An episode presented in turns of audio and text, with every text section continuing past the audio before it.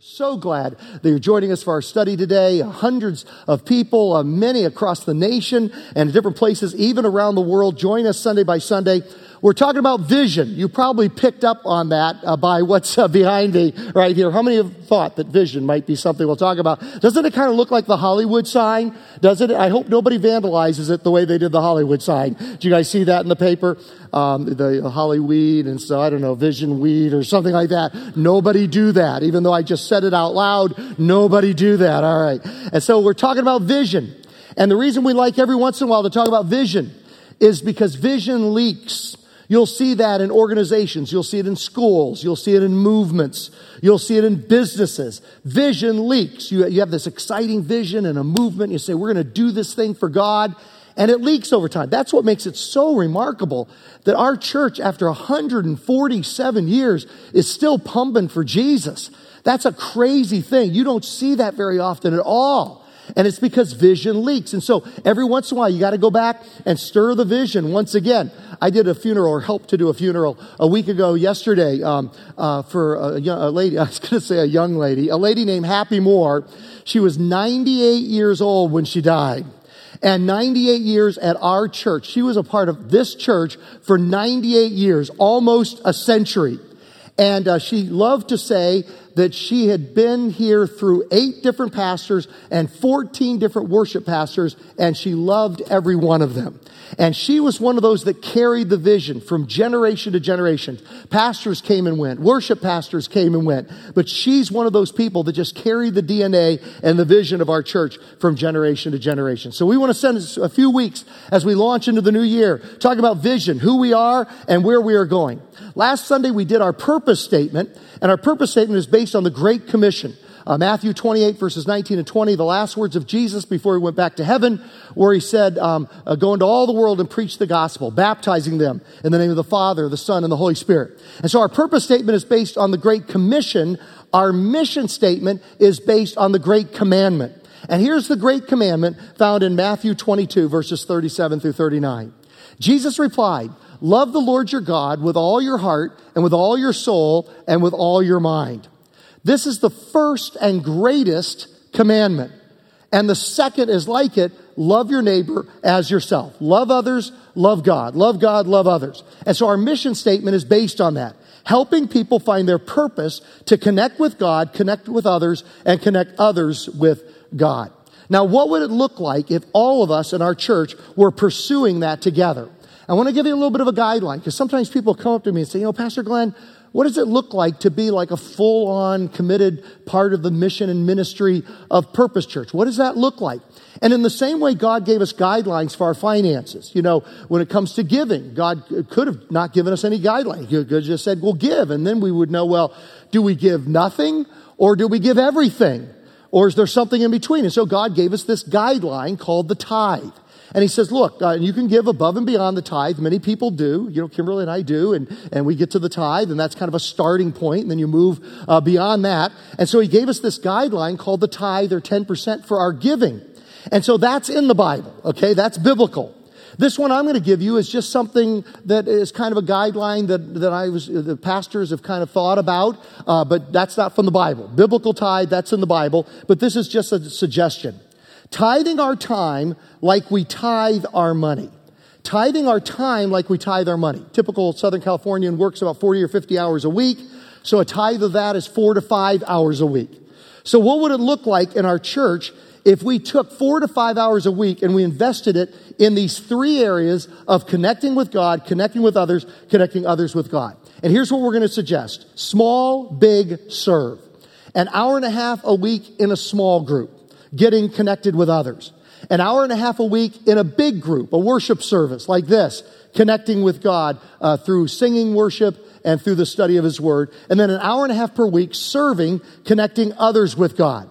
An hour and a half, hour and a half, hour and a half, between four and five hours, a tithe of our work week would help us. Uh, it's a guideline to helping us connect with God, connect with others, connect others with God. And what would our church look like if we did that. It would be a dynamic thing.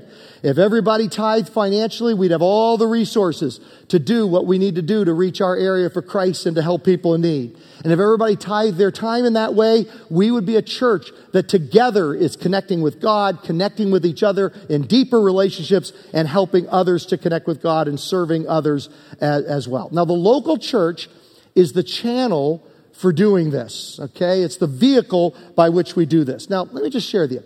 Today it's kind of hip and that's why I just, I mean, I'm really preaching to the choir here today, okay? Because you guys, here you are on a rainy, opposite the NFC championship day, here you are committed to the local church.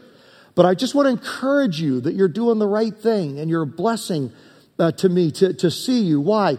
Because today it's very, very hip to say, I love Jesus. Jesus is the coolest. But man, I hate the local church. The church is so lame. The church is so nasty. The church is so mean. And so we say we love Jesus, but we kind of bag on and, and disrespect the, the local church. Now, that sounds kind of cool and it sounds kind of laid back, but just think about that just for a moment. The church, the local church, is the bride of Christ. And how well does it work if we're hanging out with Jesus and we're always saying negative things about his bride? Okay? How, how does that work out? Uh, I'll tell you, I got a lot of flaws as a pastor, but one thing I'm, I'm fairly decent at, I think, is receiving personal criticism. I, I, I, can see some good in it, and I, I tend to try to, uh, to grow on it. Uh, that's something that I can usually handle. I came across something funny uh, that I'd used a while back uh, from Chuck Swindoll, and he's one of my hero pastors. He's one of the great pastors uh, in America today. And here's what he wrote. It's kind of a poem, I guess, and, and boy, it is so true. I have a pastor Time was when he was a good pastor. I pronounced him great. This I did because I liked him. His sermons were wonderful as long as I liked him. His speech was passing fair as long as I liked him. He was a hard worker as long as I liked him. He was the man for the job as long as I liked him. In fact, I was strong for him as long as I liked him. But my pastor offended me one day. Whether he knew it or not, I do not know. Since that day, my pastor has ceased to be a good pastor. He's just an ordinary one. His sermons are not so wonderful since he offended me. His speech is of no account since he offended me. His faults are more prominent since he offended me. He's not a hard worker since he offended me. He's not the man for the job since he offended me. He doesn't feed me anymore since he offended me. And you know how that is in your life as well. If you offend somebody, it's hard for them to receive from you. So, you know, I know what a sinner I am. I know how I offend, um, you know, unintentionally or sometimes intentionally and, you know, out of my sin nature. And so, you know, I'm, I'm cool with that when I get some criticism. It kind of helps keep me in line. But here's where I get totally irrational. If anybody criticizes Kimberly, I go cray cray. I'm telling you, man. I am just like, I am just like a jerk and it embarrasses Kimberly. It's like, who's this man I'm married to? Because usually I'm pretty mellow and, you know, let me hear what you have to say. But they criticize Kimberly and I'm like, ah, you know, I'm just like total in warrior mode. Well, apply that to Jesus. And you're hanging out with Jesus. You say, Jesus, we're tight. We're friends. Jesus, you're the coolest. But that bride of yours, oh, what a jerk, and how mean, and how boring, and how lame. How do you grow in your relationship with Jesus while dissing his bride? Connecting with others, that, that part of this uh, triad within our mission statement, um, the core value addresses that we're better together. Connect others with God. Our core value, found people, find people, drills down on that. But I want to go with that first one, connecting with God. You know, there's a hunger in the heart of every person to connect with God. Um, Solomon says in Ecclesiastes 3, verse 11, that God has planted eternity in our hearts. That's why the stuff of this life doesn't satisfy you, because you were made for something more than this. That's why you hunger for something more. That's why even if I had given Kimberly a Lexus with a big bow on it for Christmas, she'd be bored with it by now, which is why I didn't do it, because I knew she just wouldn't enjoy it uh, after time. And that's why the stuff of this life, you get, you get bored of it. You get, it gets old. It kind of, wears out your excitement about it. Okay? So that, that's because eternity has been stamped on the human heart. He has placed it there. I had the privilege on Monday to talk for a long period of time with a, a woman uh, about maybe 50 years old or so. She was younger than me, but roughly the same time period that had grown up in the old Soviet Union in the Ukraine.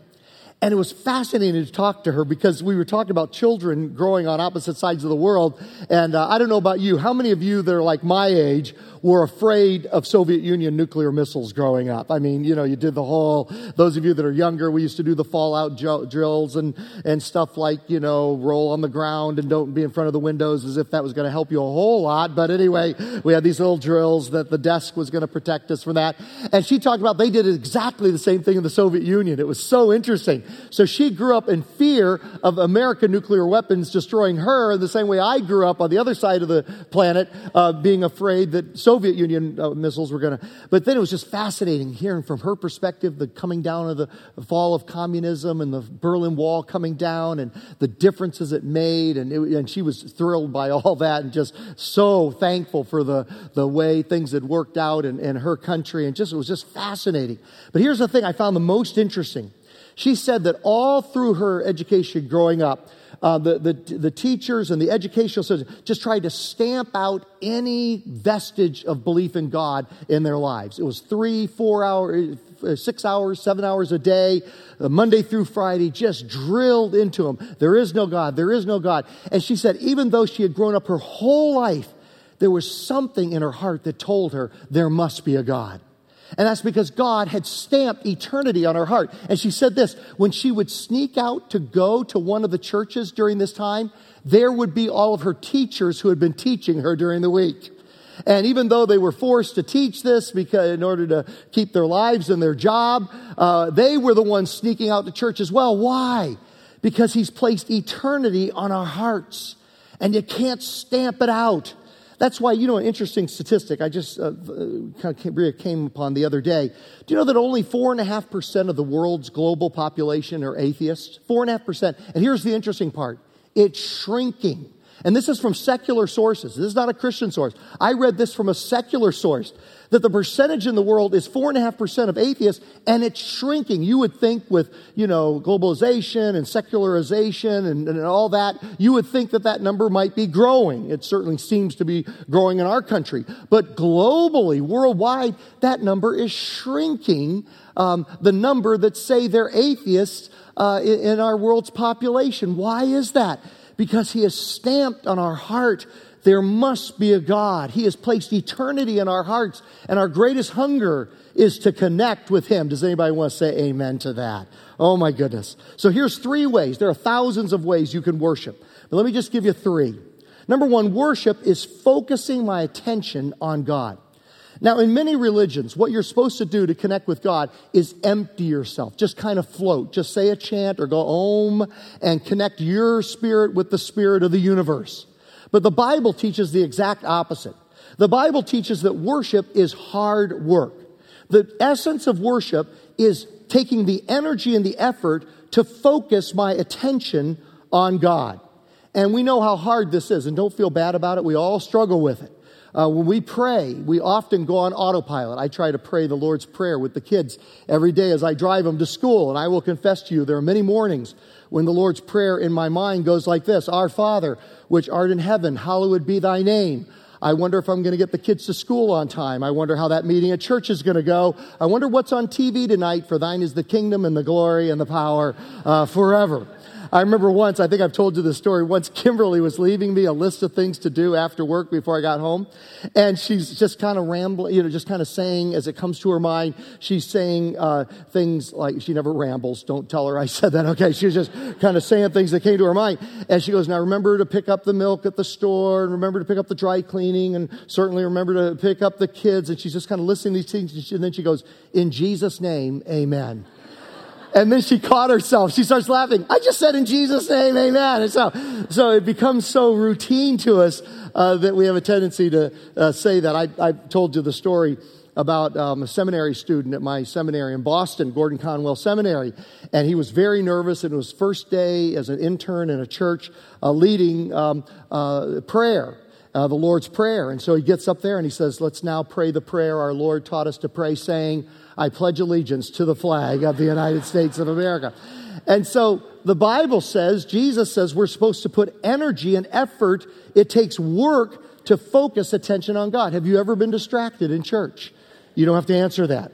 I'm sure it never happens during the sermon. It never ha- it happens during worship or announcements. I'm sure it never happens during uh, the sermon. But w- we tend to get distracted uh, from this. And so worship is focusing, taking the effort and energy to focus our attention on God. Here are a couple of verses, and I want to use the message paraphrase because I think it's kind of interesting the, the way they put it here. Romans 8, verse 7. Focusing on the self is the opposite of focusing on God. Anyone completely absorbed in self ignores God, ends up thinking more about self than about, um, than about God. Um, Kimberly's biggest complaint about me, or maybe one of her biggest complaints about me, is that sometimes I don't pay attention like I should when she's speaking. I'm probably the only husband that ever does that, but uh, it is a problem for us. I mean, when we first started dating, I was riveted on every word she said. Uh, but now, you know, sometimes, you know, sometimes I drift and she'll try to catch me. So she'll be talking to me and then she'll say, the purple cow jumped over the orange moon just to see if I'm listening. And I'll go, oh, you're trying to catch me. You're trying to catch me. Uh, no, it didn't. You know, the purple cow did not do that. And so, uh, you know, that's, uh, she, I show my love for her when I work and put energy into paying attention when she's speaking. Now, this is hard for a couple of reasons. First of all, we are self centered by nature. I am self centered by nature. Um, one of the poems I remember from school went like this I love myself. I think I'm grand. I go to the movie and hold my hand. I slip my arm around my waist. If I get fresh, I slap my face. Now, you know, you know the sad thing? That's the only poem from my education I remember. That's the only poem I remember from school. So we are, I am by nature self-centered, and we live in a self-centered culture. Boy, that's true, isn't it? Again, let's use this paraphrase. Uh, Romans 12, verse 2. Don't become so well adjusted to your culture that you fit into it without even thinking. Instead, fix your attention on God. Now, how do we do this? A couple of ways. Uh, the first way is by setting aside a time each day that we, you can call it a lot of things, but the most common thing Christians call it is your quiet time. You set aside some time during your day to just focus in on God. And it doesn't have to be any particular time in the day. If it's in the morning, if you're a morning person, it can be in the morning. If you're an evening person, in the evening. If you're a middle of the day person, do it during your lunch hour. But you set aside some time just to focus on God, and, and I think it's good to do three things. The first is to read your Bible. And uh, again, out at the display, it'll say vision, and almost as big a letters as this on the east doors as you leave. We've got some Bible reading programs. And if you've never had a practice daily of reading your Bible, 2017 would be a great time to do that. And you haven't missed it just because it's now, what is it, January 22nd. Uh, no, we've got Bible reading programs that just say, like, for example, this one I'm holding is a 100 day plan. And just start today to read the Bible on a daily basis. The second thing is to pray for yourself, your own needs, very important, but also to pray for other people. And I'd like to suggest another thing because I don't know about you, I can become very self centered in my prayers. I tend to pray, I will confess to you, mainly about my needs and the needs of the church and family, but that, you know, not many about non believers that are not following Jesus that they'll come to Christ. I, I confess to you, I don't pray for that enough. And so, what I would uh, encourage you to do is to take your oikos card with you. Now, oikos, uh, purpose is our favorite English word here at our church. Oikos is our favorite, favorite Greek word. Uh, oikos meaning household, the 8 to 15 in your sphere of influence. Your assignment from God is to go to heaven and to take your oikos with you. And so if you've never filled out an oikos card, again, these are available at the vision uh, display at the east doors as you walk out in this direction of, of the lobby. And I would encourage you to, uh, to get a hold of that. Uh, those are the south doors, aren't they? Okay, I've been calling those east doors all day. I have no sense of direction at all. So near, is that right, Tamiko? The south doors, right? I'll just point. How's that? I can point. Right over there, whatever direction it might be. Okay, right over there. So get your oikos card and just fill it out. And you know what I tend to do? I tend to have an 8 to 15 that are followers of Christ in my oikos, you know, my children, my grandchildren, my, you know, Kimberly, my family.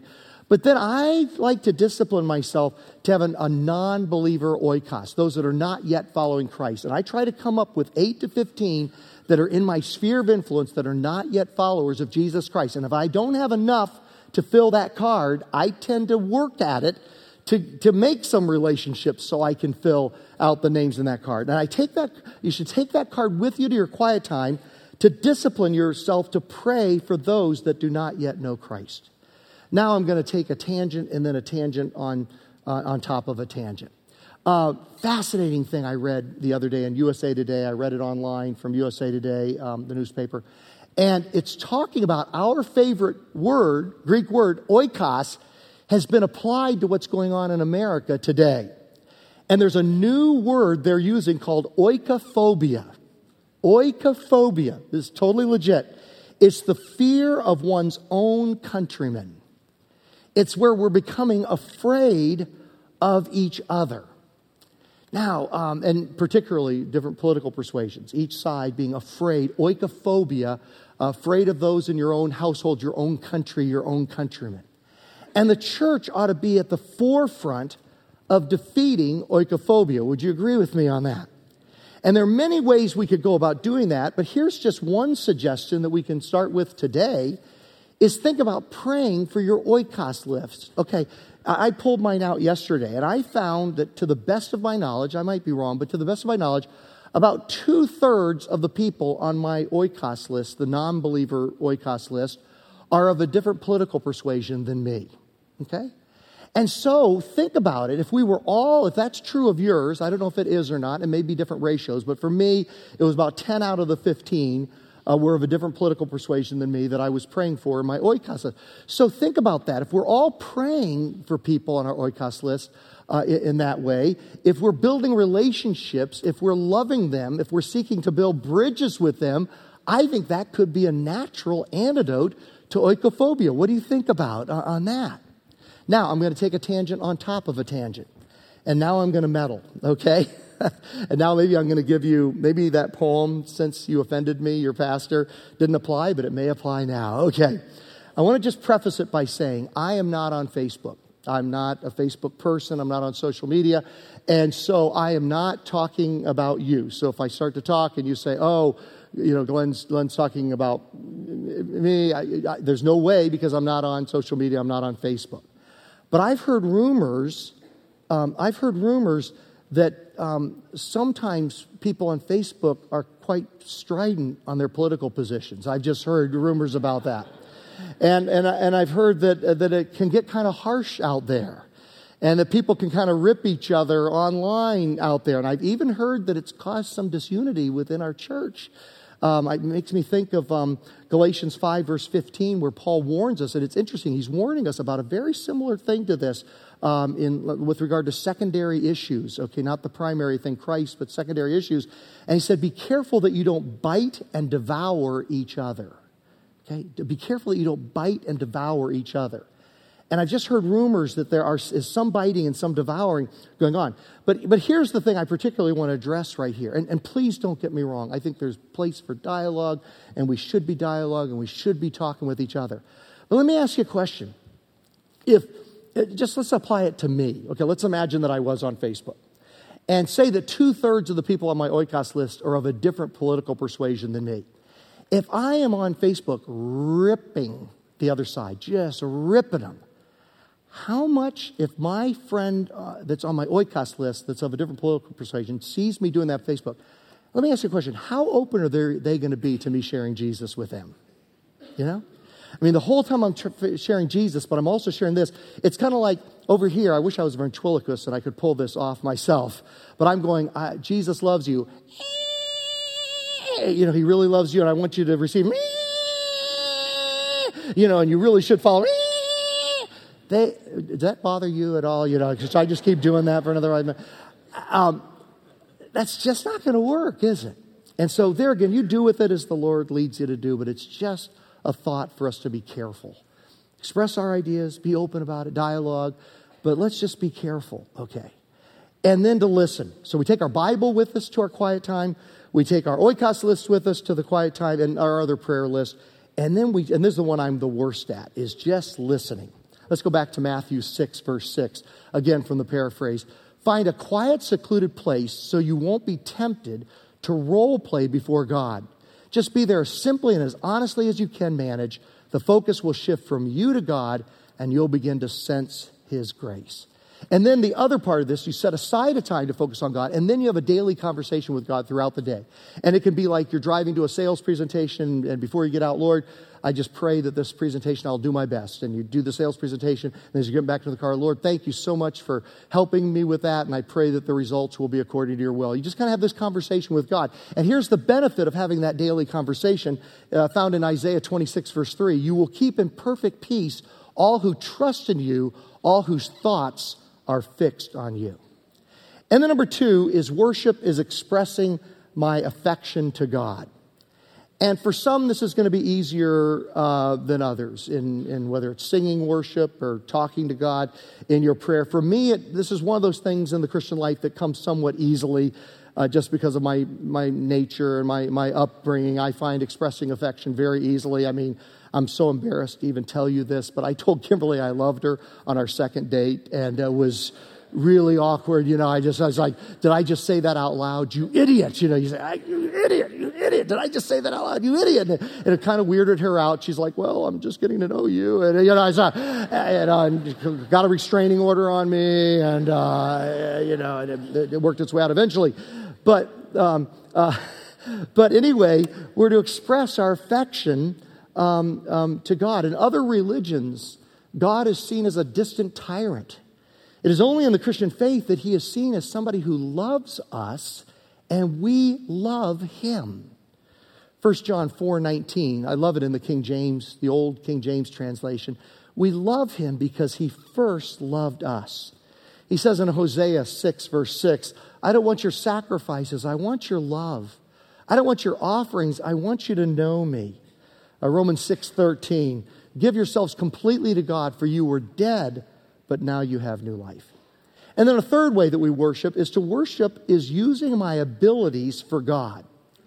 And every single one of us are a unique combination of thousands of different abilities, likes, preferences, dislikes, past experiences, background, things you've gone through. And God perfectly designed you, and there's only one you in the history of the universe to fulfill the assignment that God has given to you. So it's silly to compare yourself with anybody else because there's only one you with that combination to do the unique assignment that God has given to you.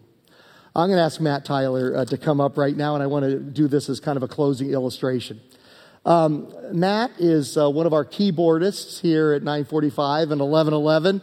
He's a student at Cal Poly Pomona. And he is also a decathlete, uh, you know, the 10 events of the decathlon. Would you welcome Matt and just let him know that you love and appreciate him? Okay. Now, it's, it's been said that a decathlete is the best athlete. I mean, really, better than football, basketball, anything, because they're good over 10 different events. And some events are stronger than others. Your running and jumping events are stronger than your throwing events. Is that right? Okay. So um, I thought we'd do a comparison. We're going to have you vote on which is the better athlete, Matt or me. We're going to compare in each of these uh, 10 different events. So it's, it's, two days of competition, five events on the first day, five events on the second day. So the first day events, okay? Uh, the 100 meters. Matt does 11.5 100 meters. I'm guessing in my prime, 13 seconds. It would be something like 20 seconds today. But at any rate, I'll guess on that, okay? Uh, long jump. This is, by the way, this is really a good distance right here. 22 feet, 10 inches, almost 23 feet, my goodness. I'm guessing 17 feet, and that's when I was high, high school or whatever. Uh, shot put, uh, 31 feet, 9 inches. I'm guessing maybe 20 feet. I don't know. Have no idea. Okay. And uh, then high jump. This is really a good jump. Um, six foot seven inches. Okay, I think I could still step with just that three feet. Like, okay, okay, I think maybe, just maybe.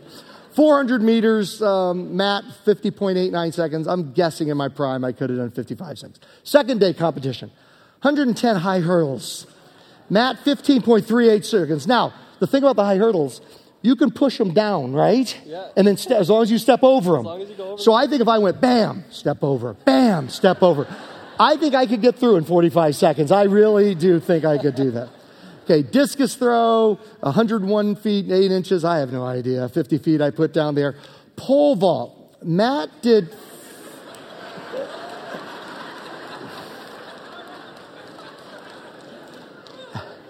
Matt did 13 feet. That is really good pole vault. Too dangerous to try for me. Okay. Javelin, Matt did 124 feet, 4 inches. Too dangerous for others in order uh, uh, uh, for me to, me to try. Now, 1,500 meters, here it comes. Matt, 4 minutes, 36 seconds. Me, 3 minutes, 52 seconds. Okay, there you go. I got one. Now, let's do a vote. How many think I'm the better athlete between the two of us? Okay. How many think Matt is the better athlete? Okay, there you go. Absolutely. Now, what we tend to do is we tend to compare ourselves, you know, in, in one area, 1,500 meters, about a mile.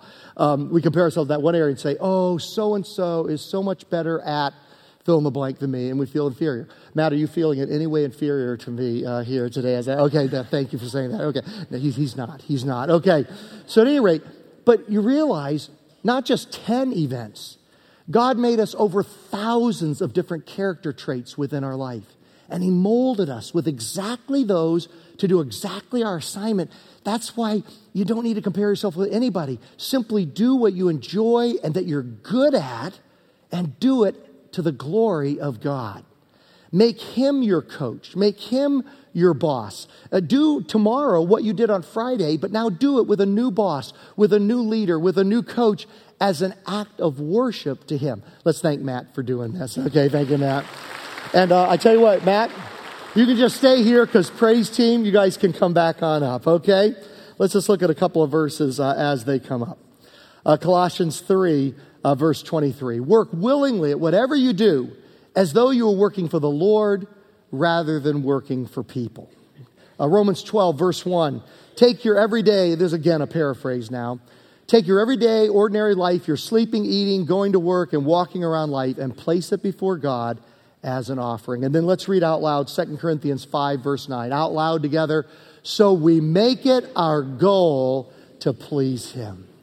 Okay, I tell you what, Jared, I went a little longer than I should have, but you know what? We've been talking on worship. And so I want us to worship. So let's do a couple of songs, okay? Let's do a couple. Let's stand up. Let's worship a couple of songs and let's uh, worship Him uh, together.